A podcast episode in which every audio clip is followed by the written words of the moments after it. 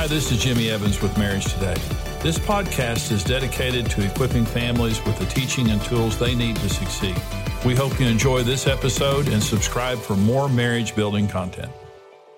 Number one inhibitor of intimacy is lack of spiritual dependence. And, and, another way to say that is unrealistic expectations. Unrealistic expectations set us up for failure in marriage. And Marriage on the Rock, uh, there are several sessions in that, but especially the most important issue in marriage. If you want to go deeper in this point, it's in Marriage on the Rock. Okay, two very common expectations that people have when they get married is this you're going to make me happy and you're going to meet my needs. Okay, and so we get married and we think, I'm going to get married and you're going to make me happy and you're going to meet my needs. Well, the first is, is this your spouse cannot meet your deepest needs. Okay, You're, you have four needs in your life that only God can meet acceptance, identity, security, and purpose. And God meeting those needs in you is the basis of your happiness. I love Karen, and I'm so happy with Karen, but I could be happy without Karen. Karen loves me, and she's happy with me, but she could be happy without me because of Jesus. And if, if we say to another person, You're my life and I can't live without you, that is a codependent statement. And, and, I love Karen. I don't want to live without Karen. But the point is, Jesus makes me happy, not other people. And if, if your happiness depends on people, then, then you're literally just at the, at the whim of how people are acting that particular day. Let me say this in the midst of people who aren't doing what I want them to do, I can still be happy because of Jesus. Acceptance, identity, security, and purpose. He accepts me for who I am. I don't have to have whiter teeth and fresher breath or six pack abs. You know, I have washboard abs. I just have a load of towels in right now. I go.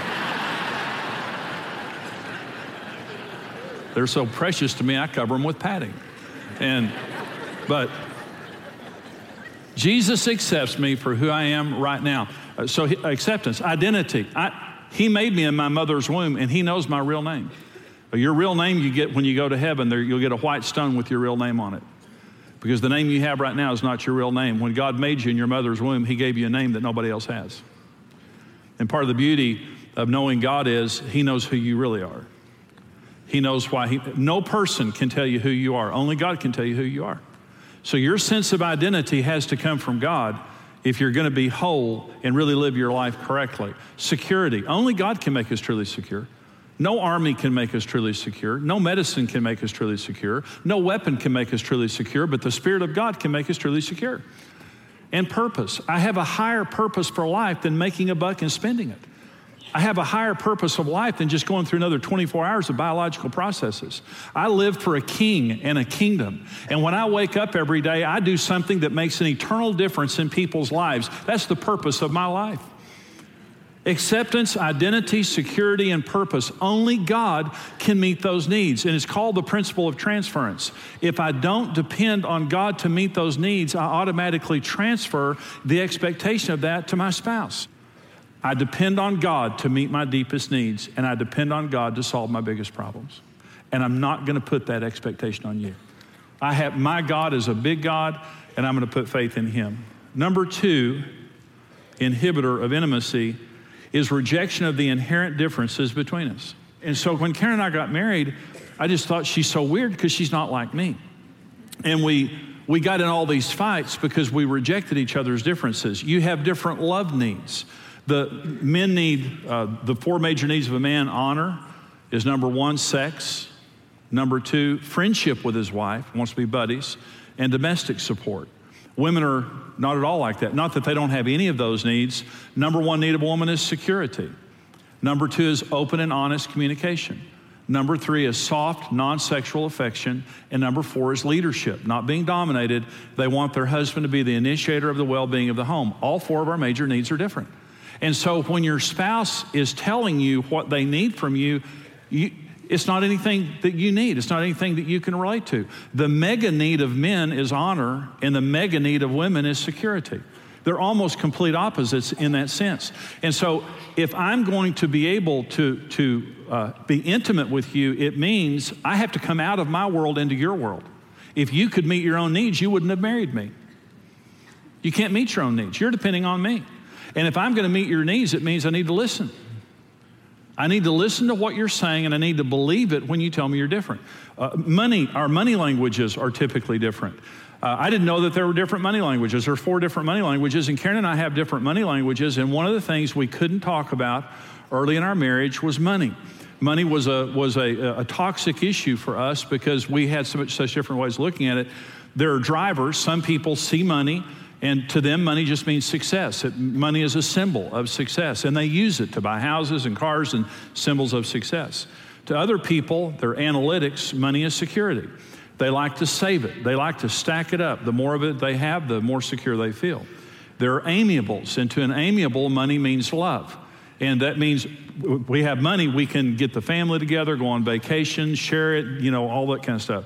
And there are expressives. And to an expressive, money means acceptance. It means I can get into the right groups of people, I can, you know, get into the right social groups to do whatever, you know, I, I want to do with my life. Drivers, analytics, amiables, and expressives. Karen's an analytic, I'm an amiable. And so to Karen, money means security. And Karen is a fantastic money manager and a great saver of money. I'm an amiable, so to me, money means love. Money means, hey, let's have fun, let's bless somebody, let's whatever. And Karen's very generous, by the way. When we got married, we fought constantly about money, and she would call me a spendthrift, and I would call her a tightwad. and when she called me a spendthrift, it drove me crazy. And I said, Karen, you're the type of person you're going to die with all your money in a mattress, and nobody will like you. And she said, You won't even have a mattress.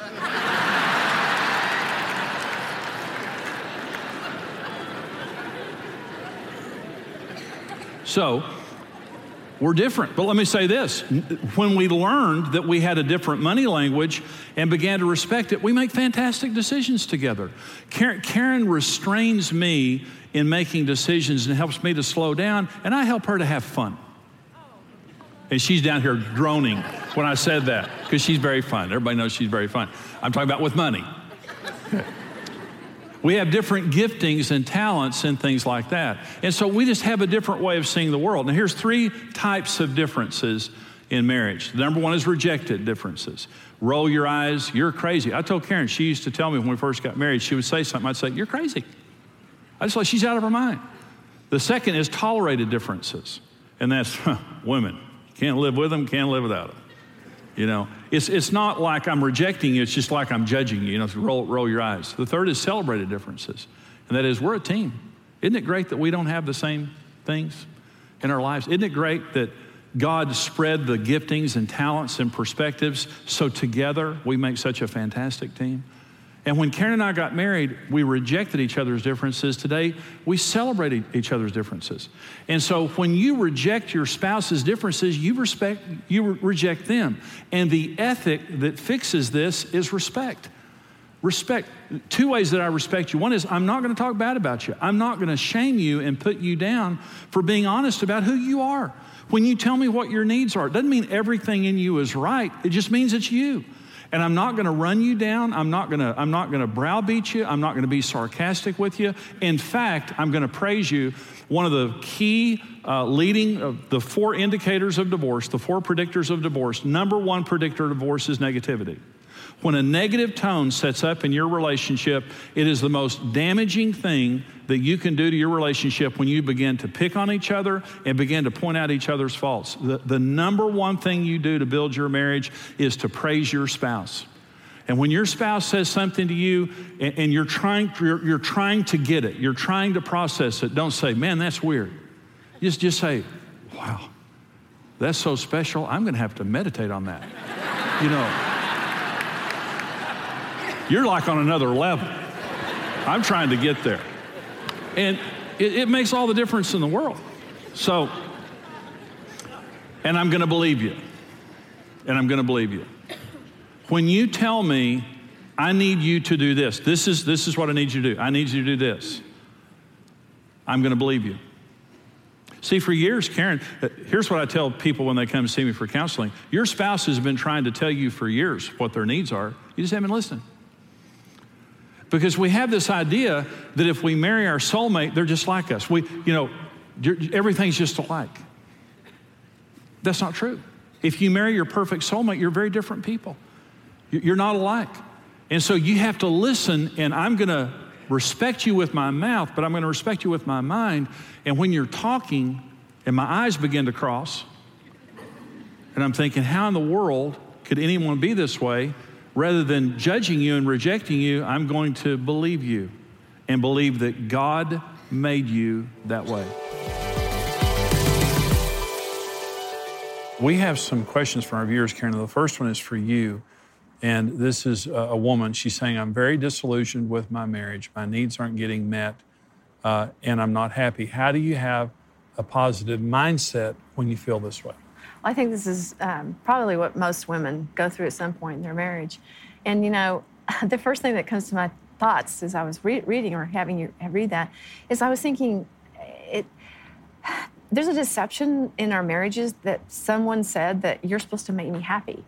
And I can't depend on Jimmy to make me happy because he's going to have good days and bad days, you know? And so I think that, you know, it's, you know, first of all, scratch that from your thinking. I mean, you should get your joy from the Lord. You should get your joy from who you are in God and who God is to you and, and, and what you can give to others. Get, get joy by serving. Get joy and be happy by uh, giving out of yourself. But to put that on someone, it's just, you're never going to be happy because it's, it's just not realistic. And, and I know so many, so many of us have been guilty of that, so don't feel bad. Um, but the other thing is, you know, when Jimmy, you know, if he's having bad times and, and you know, I need to be respectful that he's going to have some bad days because I'm going to have some bad days too, you know, and, and if I'm having a, being in a bad mood, you know, and I want some grace, you know, when I'm in a bad mood, how much have I given him grace for when he's in a bad mood, you know, and so, you know, always look at this, this from the perspective of is, we're not here to make each other happy. We're here to serve, to love, to give, to get outside of, you know, and raise a family. And, and so anyway, I hope that helps. Well, I, I completely agree with that, Karen. And I think that unrealistic expectations lead us to a broken heart. Mm-hmm. And we, and I think that in our culture, for the most part, we have the expectation that you're going to make me happy. Mm-hmm. That you have this magic inside you. Mm-hmm. That if you're being a good wife or you're being a good husband, that I'm going to be happy. Yeah. Happiness, happiness comes from, I, I believe, two things. One is God, and the other one is a choice. Mm-hmm. Uh, you, uh, Abraham Lincoln said, We're as mm-hmm. happy as we make up our minds to yeah, be. Yeah, and being grateful, being thankful. Absolutely. And, and so uh, I think that, that your emotional state is not connected to your husband. But see, what, what happens is if, if I say, You're supposed to make me happy, and you're not making me happy, all of a sudden you become the problem. Yeah. And I live my life with the belief that if mm-hmm. you change, I would mm-hmm. change. You'd be happy. you, I have. I'm not a victim. I have the power to change right now, regardless mm-hmm. of who changes around me. Mm-hmm. But see, when I become happy, mm-hmm. I just change the marriage. Well, right you there. make everybody else happy. Yeah, yeah, I love being around happy people. well, and I release you from uh, from a responsibility mm-hmm. that you shouldn't have in the first place. Mm-hmm. And now our, our, marriage is free from that the, the burden of that deception. So, but let me tell you something. That's the way I was. Mm-hmm. When we got married, I expected you to make me happy and to meet my needs and all those things. And a lot of our fights were based on mm-hmm. the fact that I didn't feel like you were, when in fact all the expectations I put on you were so unfair. Mm-hmm. Okay, so you've got a question for me. Okay, Jimmy, my spouse rejects me for being different. It's difficult to keep trying repeatedly when my needs are being rejected. Well, um, and I believe that's a man that's mm-hmm. asking that question. But uh, when you re- when you reject your spouse's needs, mm-hmm. you reject them.